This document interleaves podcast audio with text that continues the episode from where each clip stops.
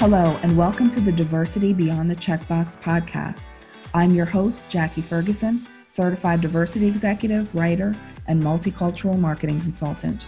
On this podcast, we share diverse perspectives from leaders in their industries, explore diversity, equity, and inclusion concepts, and challenge our own assumptions and perspectives to take diversity beyond the checkbox. Before we introduce today's guest, for more insights and resources related to diversity and inclusion, visit thediversitymovement.com.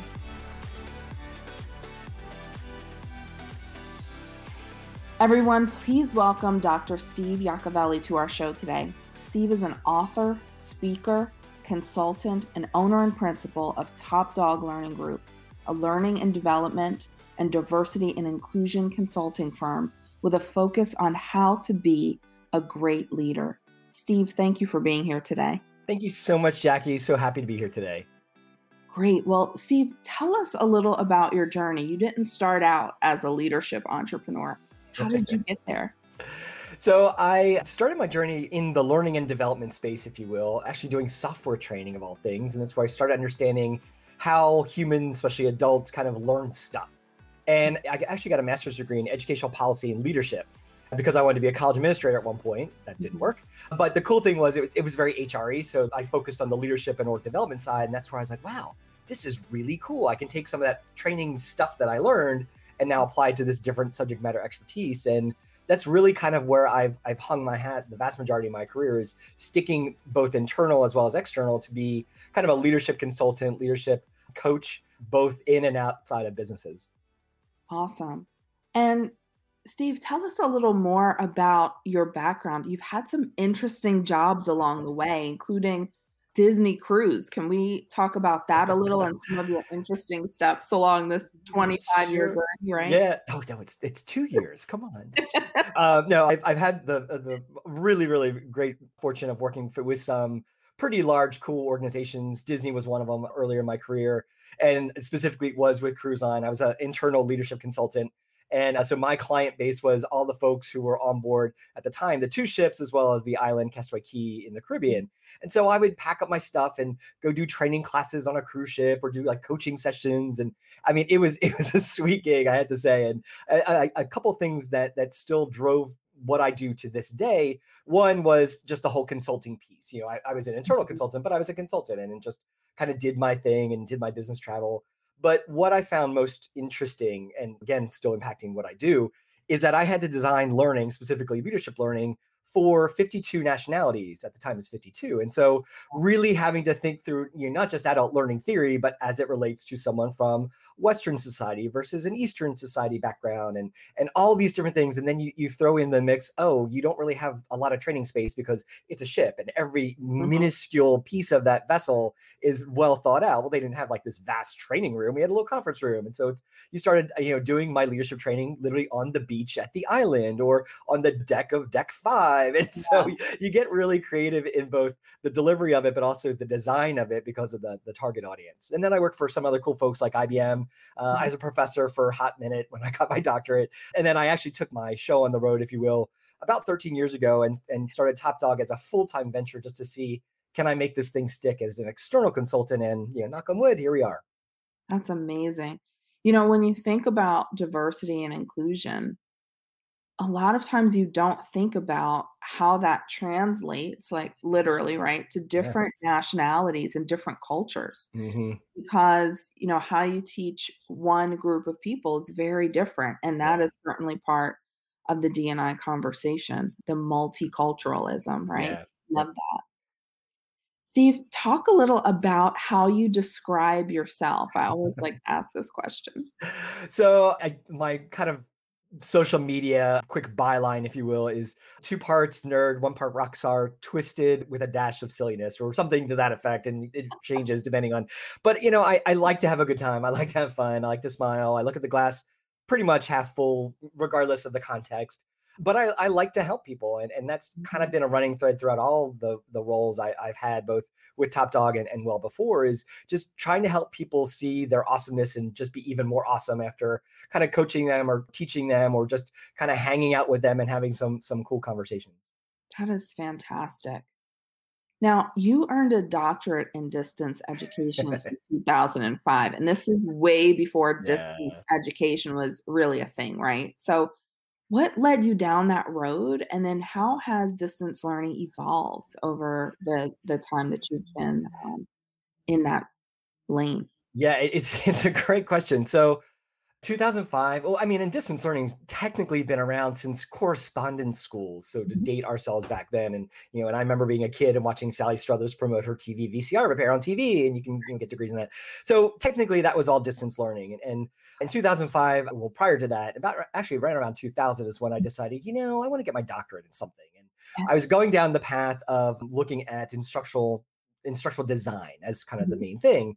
I had a coffee with a friend of mine who was in the K through 12 space, and and he's like, you know, you're really tech savvy and you really like technology. You should really think about this, you know, technology thing. I'm like, man, it's actually a good idea. And so I started exploring a little bit. I'm like, yeah, I kind of like that better. And so I, I went to um, Southeastern University down in Fort Lauderdale. And what I loved about the experience was it wasn't teaching us how to push buttons or use certain software. That wasn't part of the jam. It was your job is to lead the people who will push the buttons in that. So it wasn't about the technology itself. It was about how you kind of look at it from a strategic perspective. And I Mm. remember the first class in that program and my first professor, and he said something to the effect of, good distance learning will mimic the in-room experience as mm-hmm. closely as it can. Obviously, it won't always be the same, but you know, whatever you can do. And if you really think hard enough, you can take any topic, any competency, and teach it via distance. And so, of course, we always tried to stump the teacher like horseback riding. He's like, you can do virtual reality and you can do that. We're like, okay, okay. Um, you know, sexual harassment training. He's like, of course you get like, and so we think about things like that. Yeah. And flash forward to 2020, 2021, Mhm. and that's still the case. The technology, of course, is different. I mean, we have these cool things now that allow us to, you know, for some of us to be okay with working from home. But the concept to me is still there. How can we mimic the experience to be as close to the real time as we can? And, and I, I love kind of that challenge of it. I'm working with a client right now. We're taking two face-to-face leadership programs we do for them, we've done for like seven years, and turning them into something different. And so, you know, me and my team are figuring out, okay, how can we do that flip chart activity and, and you know, through the tools that are out there. And I think it's really exciting because now we're breaking away those physical barriers to, to some extent. And that just makes more learners accessible to the learning. And, you know, obviously there's caveats with internet connectivity all that good stuff. But I Mhm. think on uh, the other side of COVID, this is going to be so exciting for people like me because we can reach more people still in an engaging format and and really help them learn a few things a little bit differently than maybe the pre-COVID. Because what I've seen with most clients, real quick, is they like distance learning, kind of, but no, we'll just bring you to our conference room and you'll do it that way. Uh, Okay, that's cool. Well, now that we've had to do it this way, on the other side, their learners are gonna be like, well, why can't I just do this from home or not have to schlep my cookies to XYZ conference center for three Right. days? And I'm I'm super excited about that stuff. I love that. And, you know, it, it really has changed over the past year in how we're working, how we're learning. I've done so many online speaking engagements. Yeah. And the first one that I did, it was going from an in-person privilege walk. And I don't know if you Yeah, yeah, know what that is, but it's, you know, you're taking steps forward and back based on on types of privilege. And I had to change that in March of last year to an online experience. And I was like, how do I do that? But now I do that all the time. I do like several of those a month. And awesome. One of the great things I think about D&I learning virtually is that you kind of have that safety of being in your own space, Yeah, right? While you're learning and exploring these sometimes uncomfortable topics and new topics. absolutely. So I think it's fantastic. and I, I found Jackie, I found the exact same thing. Uh, one of our signature conversations that we do is uh, pre-COVID Mhm. was an eight-hour being a consciously inclusive leader, and we do it usually in tandem with some other components of learning within our clients. And we, you know, go there myself or one of my top doggers, as I call them, and we do this. And it, a lot of it is on unconscious bias, talk about privilege, you know, some of the 101 kind of diversity, inclusion, and equity Right. things. So we turned that into a four-part online, and I love the design better Mm, because you know we're giving two hours of bite-sized stuff and then people go away and think about it and the coming back and debrief conversations are so much more rich because for the more introverted in the room you know you're giving them eight hours And yes, they're processing right along with our extroverts who are babbling out loud. Now, what I'm seeing is you open it up to the next session after topic number one, and the conversations are so gorgeous and mm. and people who really want to think about it are are thinking about it and they're googling their own stuff and they're like i did project implicit as the homework and then i found this and it was it's like yes. So i think it's really cool. Absolutely. I love that because i'm the opposite right? I'm an introvert so i like to think about things and listen to what people are saying and then somewhere between the end of that meeting and the next morning right yeah. I've formulated ideas. Yeah. that's so great because it allows for people who are extroverts and yep. people that process things quickly to be able to speak in the moment. Yep. And also allows introverts and people like who like to really process through things to be able to participate in that conversation. What a great idea yeah. for inclusion. I love that. Yeah, I love it. Perfect.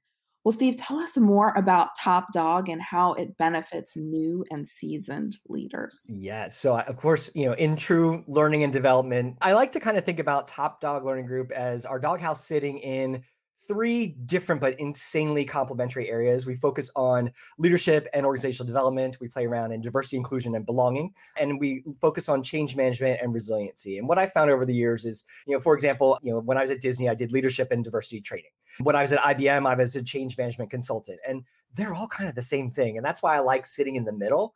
Because, for example, if you're going to try to teach a workforce to be more consciously inclusive, you can pull in threads of a typical change management strategy to mm-hmm. help make that happen from formal training, executive sponsorship, communication strategy, all that cool stuff. And I just think it's really fun. So we work with both, you know, brand new, shiny out of the wrapper leaders as well as more experienced one, doing things like executive and group coaching, face-to-face trainings when we could do those or virtual some off-the-shelf self-paced solutions. And sometimes it's just stand up bring your fresh eyes to this consultative table steve and see what we're missing kind of stuff. It's been really really a cool experience especially understanding the differences in corporate workplaces, which I think is so fascinating. It's like I, I, jokingly say in my book that I'm like a gay Jane Goodall going in for the, eh, you know, looking at the culture and trying to understand, you know, what is influencing what's happening within the workplace. And is it really the route that, that our clients want to go? Wow, that is fantastic. Tell us a little more, Steve, about some of the clients that you work with now. Typically speaking, we tend to work with larger organizations, Fortune 500s, large not for profits, a couple smaller mom and pop or mom and mom or pop and mm-hmm. pop shops, if you will. But it's it's been really cool because the one thing that I, I, was working with a business consultant was kind of doing like business analysis for me, mm-hmm. and he made a point to say he's like. You don't have a like a industry specific. I'm like, no, I don't. And I like it that way because we can play with pharma, we can go with manufacturing, we can do entertainment. Like, and that's that to me is exciting because what I find the value is say talking to my pharma clients and saying, you know, it's interesting. You're doing something very similar to this global media company. Mm-hmm. And let me tell you what that looks like, you know, without giving their names. And so that's kind of the fun part is is pulling those threads and connecting them for clients that maybe they didn't have that if they were just sticking within a certain industry. That's awesome. And you know, good leadership and diversity and inclusion is necessary for any industry. So I think that's one of the reasons why you just yeah. are great across all of them. It's because it's needed. It's needed. Yeah. Love that. Steve, tell us what it means to be consciously inclusive. I love saying it like that. And, and I'll tell you how that story came about. It's actually when I was at Disney and I mm-hmm. was just kind of starting in the the diversity and inclusion kind of conversation. And I always layered it through the, the leadership lens, you know, how you be an inclusive leader. So I'm doing a, um, you know, kind of an unconscious bias workshop with some folks and there's this gentleman in the back of the room and he was so clearly voluntold to be in this session if you mm. don't know that phrase you know it's people are like it's a really good idea if you go so he really wasn't there under his own volition yeah. and he's there in the back you know doing that nonverbal thing and so i'm watching it and get to a break and i go up to him very discreetly and say fred and fred what's going on in your head? What, what are your reactions to what we've talked about so far? And he's like well you talked about unconscious bias. I'm like yeah well, if it's unconscious, I can't do anything about it. So why bother? And I'm like, ah, good learning for me. So ever since then, I've really tried to change the phrasing to be more consciously inclusive. So it, yes, it is unconscious bias, but it's taking it from a more active perspective. And so ever since Fred taught me that that you know how some people could look at the phrasing, I like to, to say that all leaders can be consciously inclusive, and and whether you want to call it under the banner of allyship or, or just mitigating unconscious bias or whatever is the right phrasing. It's that as a leader, if we want to be even more successful, we need to think about how we're including everybody and creating that sense of belonging for not just my team members but for everyone around me. And that's kind of the the not so hidden agenda that i'm sharing with everybody in, in the stuff i do whether it be through my book or the keynotes or whatever it is that we're doing. I love that. And intentionality is so important in this work isn't it? Love that what are some of the struggles leaders have in being consciously inclusive in the workplace the first thing I think about is, and when I when I tee this up in the, the trainings and the conversations we have, I say it's really comes in three steps. You think in, speak up, and act out. And the idea, I, I might have a slide for this. Actually, I may not on this one. but the idea is that when we are a consciously inclusive leader, we have to, you know, mm-hmm. think in is yourself first. And and so it's, you know, what are my potential unconscious biases that I might have to get over myself or or at least become aware of so I can start to debias myself and really focus my energy there. So that's kind of the first layer. And then I, I, think that the next layer is then okay, so obviously you work on your own house, but then what can you do to help the other houses around you, meaning your team members? And so, you know, what's what's my inclusive language that we as a collective are using? And and you know, are we engaging in silent collusion? And if we are, how can we stop that and hold each other accountable to not do that? And then the next, the final layer out is act out, which is okay, now you're an ambassador for inclusivity for the entire enterprise, whatever that means to you, whether it's nonprofit, K through 12, my my workplace. And so it's really helping to understand are we able to look at how we do business and, and all those things to to find those areas that maybe aren't as inclusive as we'd like them to be. Mm-hmm. I love that. Think in, speak up, and act out. That's that is fantastic. I'm gonna probably use that from. Please do. Please do. Give me credit. That's all I ask. Absolutely. Steve, you often talk about the five layers of diversity. Can you share those with us? I can. Truth be told, this is not my stuff. It's by two amazing women in the DNI space, uh, Lee Gardenswartz and Anita Rowe. I love these women. They're just rock stars. But they came up with it used to be four layers and they've since added on the fifth. But it's a concept on how to define diversity. And ever since I learned this many, many you know, young Steve Ling moons ago, it always resonated with me because, and I'll explain the reason why, but I'll, I'll kind of go quickly through the, through the model. But basically, it says that we are all five of these layers. So this little graphic here is representing one human. And so all these layers contribute to how we look at the unique world. So the first layer, at the dead center of what makes every human unique, is personality. Of course, yeah. we talked about that a little bit. So yes, it's introvert, extrovert, and all that, but everything else around our unique personality that makes us the shiny snowflake unicorn that will never, ever, ever be repeated. So that's the core of individuality and, and diversity. Their next layer out, they call uh, internal dimensions. And these are things that typically speaking don't change throughout our lifetime. So things like race, ethnicity, gender, gender identity, sexual orientation, physical ability, asterisk on that. These are things that, that pretty much stay solid. Now, these are the things that some more or some less sophisticated workplaces that I play with, I you know I'll ask a question something like, "Are do you consider your workplace inclusive?" Of course it is. We have blank month, and they go here. it's like good start, nice. So, but let's kind of keep going with that. So that's kind of the internal dimensions. The external dimensions are things that that change quite frequently, sometimes daily. And it's things like my geographic location, where I live, my income, recreational habits, my marital status, parental status, stuff that's very malleable, but still contributes to how we are unique and look at the world.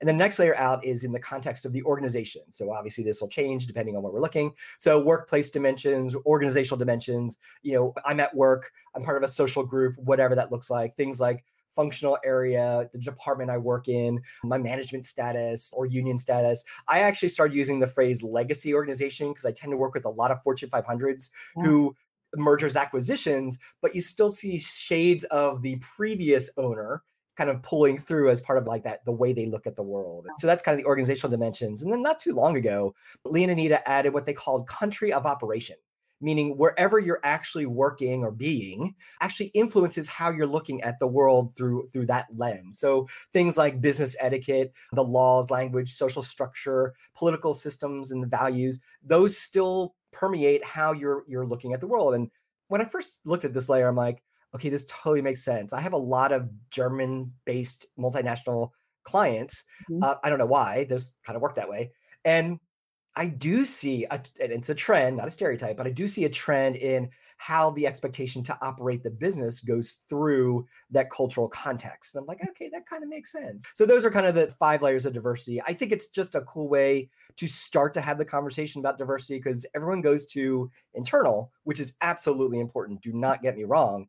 But I also think that understanding the other layers still contributes to to seeing that uniqueness that makes up a human. Absolutely. And it's so important because a lot of times people that are just being exposed to diversity and inclusion say, well, diversity doesn't apply to me, right? And it applies to everyone because everyone has Yeah. these layers. Yep. And, you know, it's not just about gender, it's not just about sexual orientation, it's not just about race.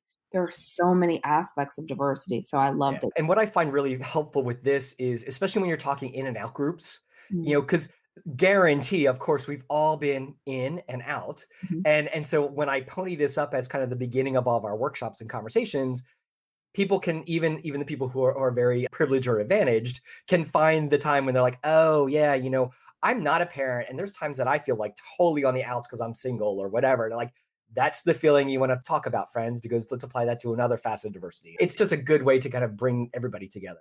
Absolutely. Absolutely. So you're also called the gay leadership dude. I am trademark on that because I'm the only one in the world, or at least in the US. Perfect. So Yes. tell us how that evolved. When I first started uh, writing my latest book, Pride Leadership, I was and continue to work with an insanely incredible publisher, Publish Your Purpose Press, Jennifer Grace. And we met at a conference. I'm sorting my business card, she's sorting hers. And we just struck up a conversation. And she's like, What do you do? I'm like, Oh, Top Dog Consulting, blah, blah, blah. I said, How about you? She's like, I'm a publisher. I'm like, You know, there's a leadership book in my head that needs to come out. She's like, Let's get that book out of there. So we started going down the path. And at one point, and she's insanely smart marketer. Like that's her consulting is that she's not just a publisher, she does that. So she was always coaching me on things like, hey, you need to buy the URL that's steveonamazon.com and then you can redirect it wherever you want. I'm like, that's so brilliant. How silly. So, side note, anyone, if you want to find my latest book, steveonamazon.com. But that's Jennifer telling me that stuff. So, at one point, she said, What's your personal brand? I'm like, Top Dog. She's like, No, no, no, that's your business. Your business can survive without you. What's your personal brand? I'm like, and I just immediately said, Well, I'm going to be the gay leadership dude. And she's like, Then that's your brand. I'm like, You're absolutely right. So that's kind of how they work in tandem. So Top Dog is my business, but my my title, if you will, is not just the owner and principal, but I'm also known as the gay leadership dude. And that's kind of the personal stuff, keynoting. That's really kind of where I focus my energy. That is fantastic. I love that. And and I love the question, what's your brand? Like as a professional, Yeah. that's something that you have to think about, right? Yeah. And so when when I introduce myself, or, or you know, people say the gay leadership dude, Steve Yacovelli, and and I say, okay, you immediately know three things about me from just that title. Mhm. That I'm gay, that I self-identify as a dude, and I really like to talk about leadership, and let's have that conversation. And it's always a nice intro thing. The other thing too that I like about it, and I I didn't think about it before, is that you know, as an invisible or potentially invisible minority, I throw it out there, you know, because I'm a white cisgendered dude Mhm. and people could make assumptions but now that's like you can't assume anything if you're meeting the gay leadership dude so it's there so and i like that That is so great. I think that is fantastic. Well, let's talk about your book, Pride Leadership yes Strategies for the LGBTQ plus leader to be the king or queen of their jungle. And that yes combines proven leadership traits and the uniqueness of the LGBTQ experience into an actionable guide. I loved it. Uh, they're so great. You know, very often when you read leadership books, it's the the how to. It's right. It's the step by step, and then you know you're like, I'm gonna push through it. It's got great information, but this book was funny. It was so great with you know great information actionable information it also had personality and i love that can you tell us a little more and i think i've just sold it right Yeah, I hope so. Oh, yeah, I'll do this background because it's more appropriate. So, pride leadership strategies for the LGBTQ leader to be the king or queen of their jungle. I say plu instead of plus only because I lived in France for a while and it's just like my stupid little thing. people are mm-hmm. like, "What's Plu? Is that yet another like alphabet thing we need to know?" I'm like, "No, I'm just a geek who like magpies language." You know, I guess people say you appropriate. I'm like, "No, I just listen to stuff and I pick it up." And so that's actually like the foreword of my book. I say, I'm like, I'm not appropriating. I'm just gorgeously influenced in my language. So anyway, that side note on that. But it, it started with Jen and, and the leadership book coming out story uh, mm-hmm. pun intended. But I was I was going to go down the path of just kind of writing a you know generic leadership book and and kind of go from there. And then you, you remember Sex in the City, mm-hmm. Which is coming back out now. I, you know, I love that show. Of course, hey, gee, I'm not gay, but anyway, I love that show. And um, I remember how Carrie Bradshaw will always sit down at her Mac and she's like, I couldn't help but wonder. And and so that actually went through the back of my head as I'm starting to formulate the outline for the book because I do a lot of work in social justice, especially with the queer community, and and I've led groups, you know, volunteer and stuff here in Central Florida and beyond. And just because leadership was was and usually is on top of mind, I started watching my queer brothers and sisters who are leading these different initiatives, and then I couldn't help but wonder, Carrie Bradshaw, is there something about being an LGBTQ person that leads you to approach leadership or at least get exposed or the opportunity to exercise your leadership muscles differently than our straight brothers and sisters. So, for mm-hmm. example, I was looking at the different competencies, and at one point I had post-it notes all over this office, working with a friend of mine who, since I'm an extrovert, I need another extrovert to kind of you know process stuff. And right. we must have had like 40 some post-it notes on all these different competencies that we, because he's also in the OD leadership space, and mm. we just like what we saw working. Start trying to cluster them together to see what are the ones we really want to focus on. And then I started thinking about like, okay, so I'm watching my queer leadership brothers and sisters do their thing. And I'm thinking about something like, well, authenticity. You go back in the generic research on, on leadership, and people have been saying for years, you know, being an authentic leader is successful. Yes, of course it is, because you build trust and all that good stuff. But what does that look like through the lens of being a queer person? So, you know, if I'm an out trans person in the workplace, or I'm an out gay or lesbian or bisexual person, that's amazing. And, and so you're you know it's not to say that it's better leadership but it's just different leadership that we have the opportunity. So that's kind of how i framed the six competencies i talk about in pride leadership which is you know authenticity having courage having empathy effective communication building relationships and then shaping see culture culture right there but culture is the purple one and so this is kind of the lens i put it through but jackie to your point i'm actually hearing from a lot of allies how much they love the book because as my my editor Heather, which I think is funny, Heather the editor, fun to say. but when she, you know, she first read the book and gave me the first piece of feedback, I was like nervous as anything. I'm in a coffee shop in downtown Orlando and, and you know, waiting for a call. And she's like, Steve, I need to, before I give you feedback, I need to preface something. I'm like, okay. She's like, I am not your target audience. She's like, I'm a white cisgendered straight woman. I'm like, uh, she's like, this is the book I wanted for my MBA program when we talked about leadership. I'm like, what? And you and she said things like you. It was, it was very approachable. It was funny. It was cheeky dad humor. But it's, I mean, I'm an academic nerd. There's like solid leadership research theory back there. And and that's what I tried to bring to the voice was that approachability to it, some cheeky funness that hopefully sticks with the learner or the reader, but really can help be kind of like a how-to guide to uh, be a, a bit more of a consciously inclusive. Absolutely. And Steve, are there different challenges for LGBTQ Plu, leader, for cis hetero leaders. And for those who are new to our show, cis hetero means that you identify as the gender you were assigned at birth and you're attracted to men if you're a woman or women if you're a man. I think there are. I think with any of us others, there's always going to be some nuance or difference that we need to think about than kind of the norm, quote unquote, or mm-hmm. more the larger population. I think for queer folks, though one of the things that I think is the oppor- you know Disney, we never said a problem. We said you have an area of opportunity, and I think this is the area of opportunity. Is is for us to own our authenticity and make sure that we're out. And you know, the latest studies by the Human Rights Campaign said still that about fifty percent of LGBTQ people are not out at work, and mm. that's I mean that's the latest one. They haven't brought out the next one. You know, and I'll be eh, curious to see does the the SCOTUS ruling from last summer about Title IX and all that good stuff see how that plays out.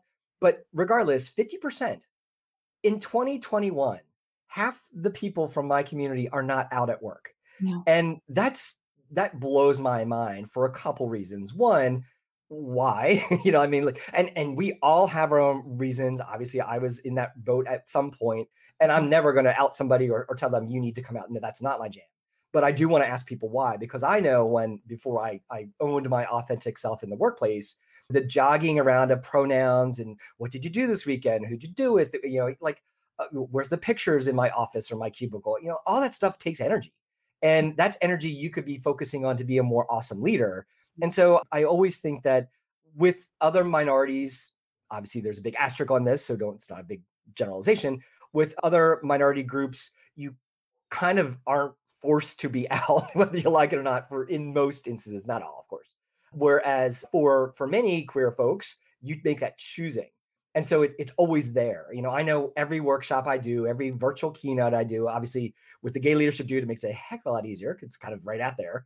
But right. when it that's not part of the conversation, when I'm with my Fortune 500 clients, I have to make that choice to say, do I come out to these folks or not? And I do. I mean, I always do. I'm my my husband of 23 years would probably be pretty pissed off at me, excuse me, if I didn't. But that's not who I am. I mean, authenticity is the number one thing I talk about. So that's for me personally, that's the opportunity I see.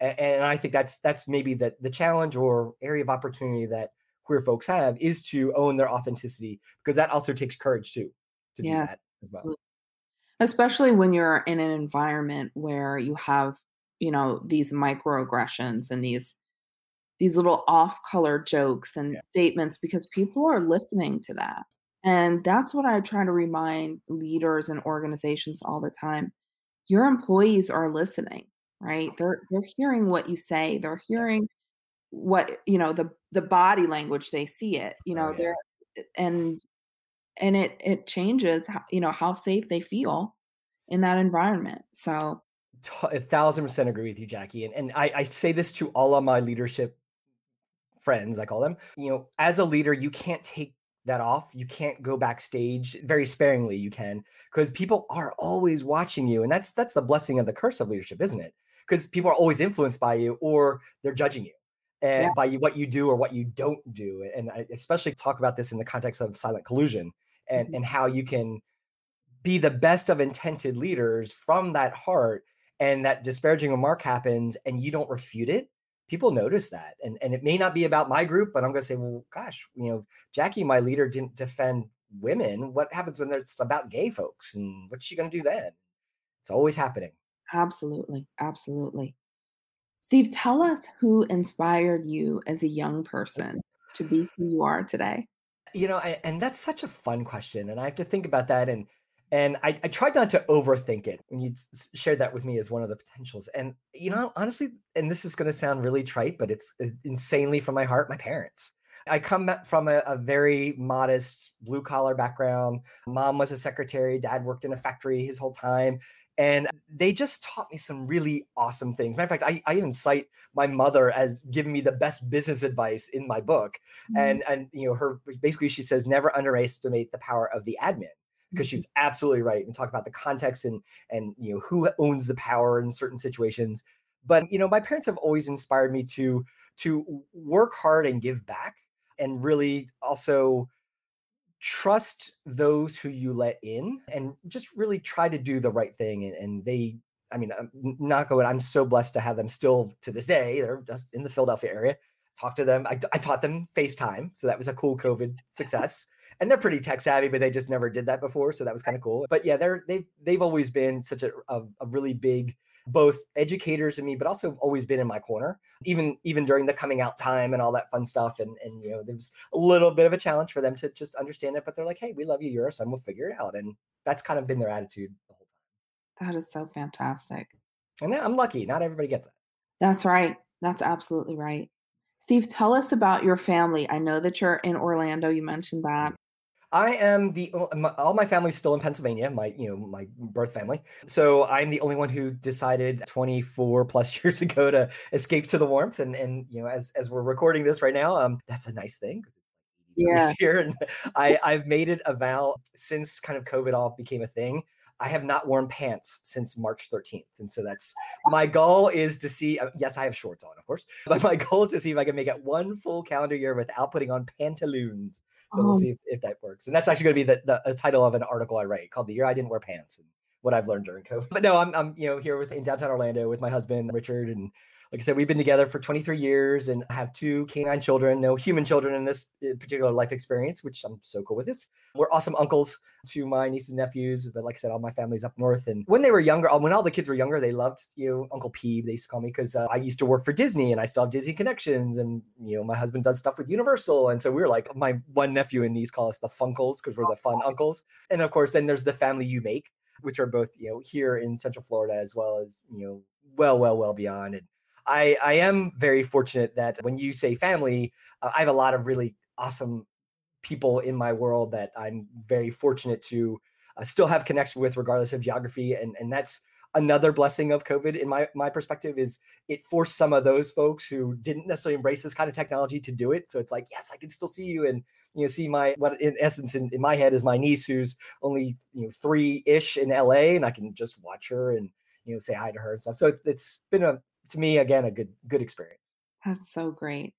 Steve, can we talk about the Pulse nightclub shooting? We discussed it lightly in a previous conversation that we had, but can you share about that experience from your perspective being there in Orlando?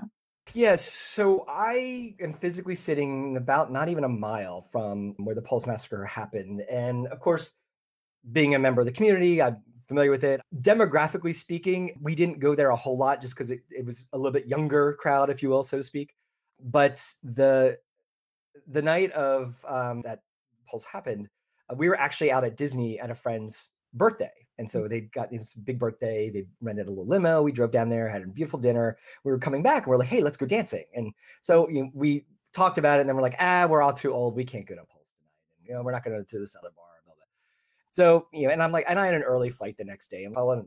So next morning, and I get up early because I was flying to LA or mm-hmm. San Francisco that day. So I'm up at like four something in the morning and I, I hear helicopters. And we're downtown Orlando, but there's you know some big highways. I'm like, oh, it must have been a big accident. Mm. And then I, I, I just you know was drinking my coffee, waiting for my Uber, and I'm looking at Facebook and I'm seeing things unfold. And my first thought was, I didn't know who I would know who was there, but I did know that one of our good friends and neighbors is a police officer and mm. usually he would be the off-duty police officer at the door every saturday night at pulse and so that was my first thought was oh my gosh is he okay yeah. and and and so he's because of his job he's not on social media so i'm trying to reach out to what's now his husband it was you know his fiance at the time of course it's early in the morning i'm not getting anything and so now it's all becoming clear what's going on or at least in the moment and so now i'm in the cab just watching, listening, getting on my airplane, watching, listening. Like like they the flight attendant made me shut down everything because I refused to. I needed to know. So then mm-hmm. I get on a plane. I'm I'm in lockdown because it's a plane, and you know it's. I I make it to LA. I'm frantically trying to figure things out. Did I know anybody? What's happening? And just finding out the story. And then by the time I left Los Angeles and got to San Francisco is when we knew a lot more. Of course, mm-hmm. texting my husband and trying to find all this stuff. And some folks who uh, unfortunately did not make it. Wow. It was a really not it wasn't a very good experience for so many of us but you know and, and again being a glass half full person kind of getting on the other side of it is is two things that really were a silver lining for for me personally and and one is that the outpouring of love globally and literally globally was was profound. We have I, I i lived in france briefly. We have a lot of friends over over in france you know and and when they turned the eiffel tower rainbow for you know the, the victims of pulse and and you know big things like that to little things like you know i, I have a, a, handful of friends in the bay area who are just like you're coming out to dinner with us. You don't need to be alone in your hotel room. You know, that kind of stuff. And then the second thing that i found and still find to be incredible is the orlando community is insanely awesome. And people they just think oh orlando disney harry potter land shamu conventions and you know those stereotypes are fine bring your tax dollars and we can use that that's awesome but the outpouring of love and protection at mm. that moment for my community was was phenomenal. I mean, everybody had a rainbow flag if they were, you know, ally or or queer, and you know, the people lining up for blocks and blocks and blocks in in the the dead of heat to mm. give blood because that's an action they could take. To see the outpouring of of everybody assembling in the center of the city for the candlelight vigil. I, you know, obviously, I was out in California for work. I'm mm. streaming it, watching it on the beauty of social media, and just you know, really missing my family. And flash forward to now, Orlando is still that community. It has not gone away. And so when any of us others have something happen, the rest of us come come in charge and be like, nah, not in our house, get out. And and whether it be people of color, Muslim, queer, doesn't matter. And and that's to me, we were always an inclusive community, but we just amped it up because of the Pulse massacre. And I think that's a silver lining or, or one of the few silver linings that have transpired from that. Steve, thanks for sharing that. If you think about what if we were all like that? What if we all had that community, created that kind of community to where we rallied around each other?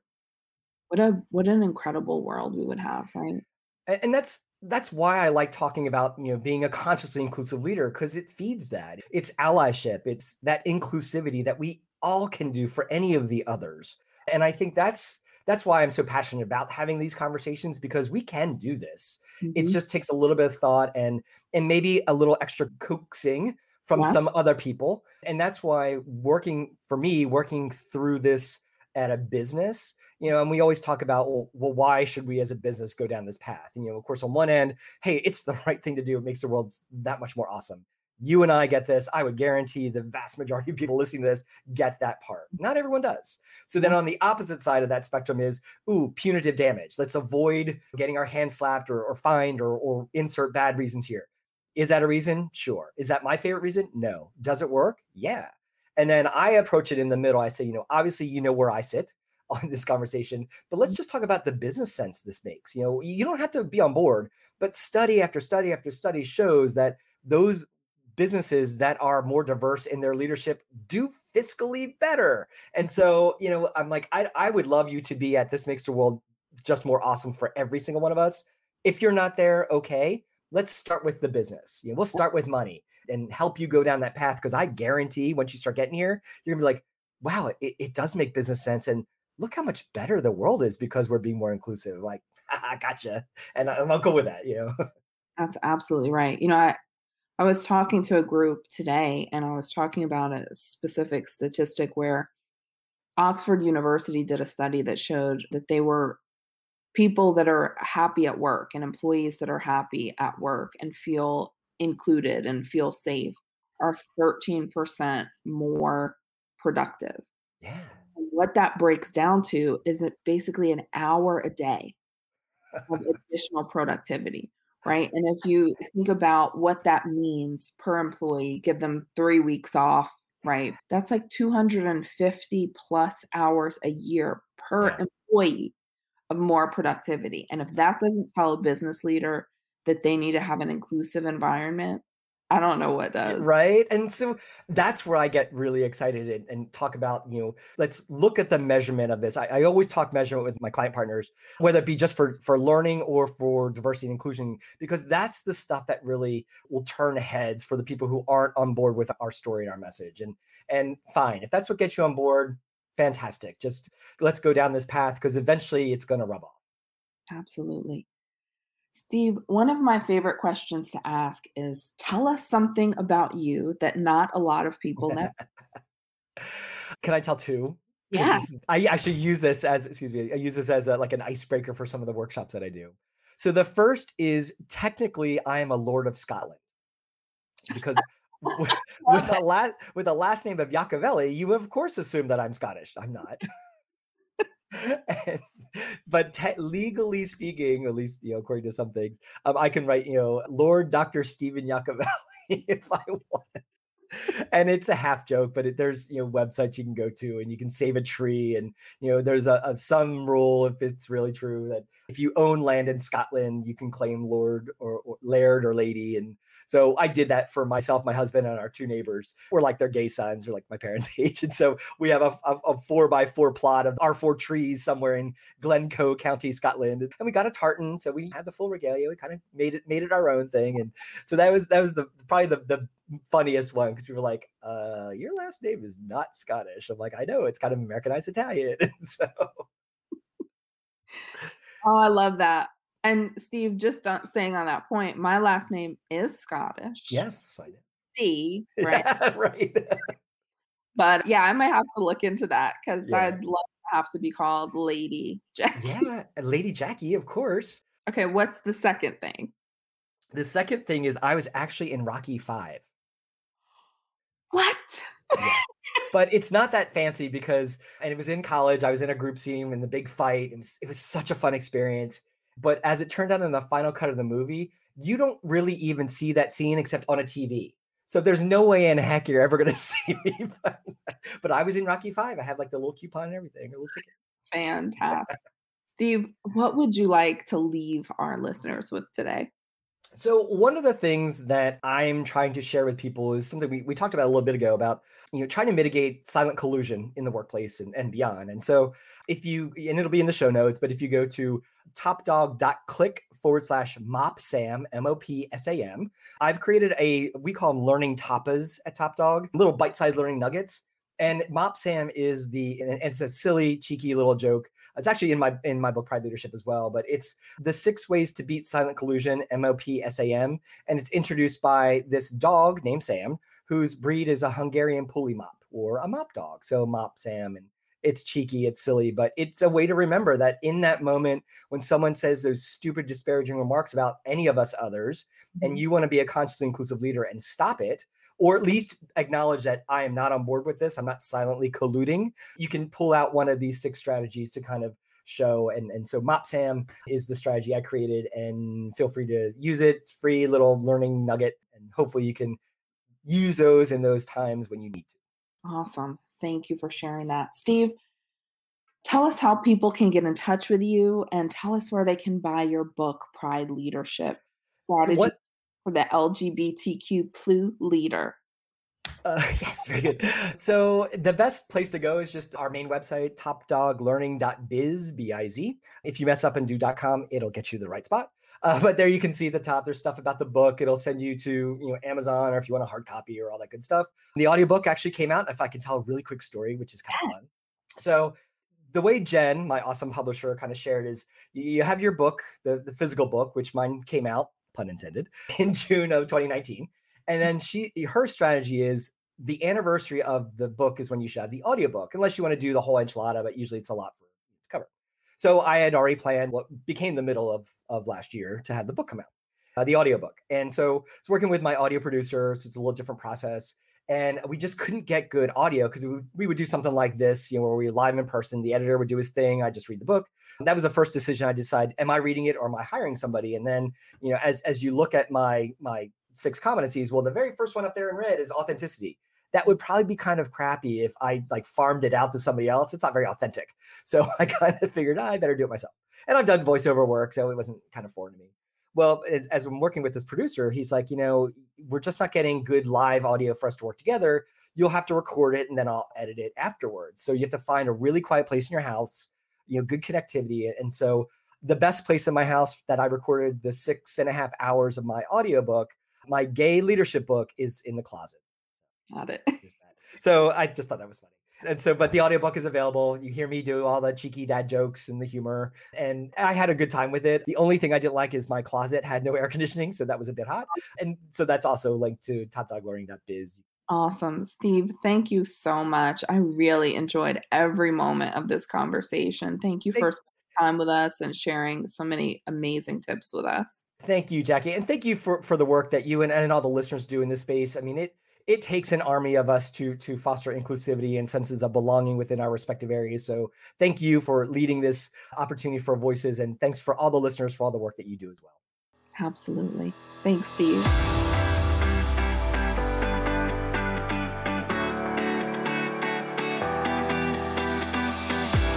Thanks for tuning in, everyone. If you like this show, we encourage you to subscribe to this podcast on Apple Podcasts, Spotify, or wherever you listen and leave us a rating and review as well. This show was edited and produced by Earfluence. If you're looking for information on how full service podcast production can amplify your voice and build your community, visit earfluence.com. I'm Jackie Ferguson, and we'll see you soon on Diversity Beyond the Checkbox.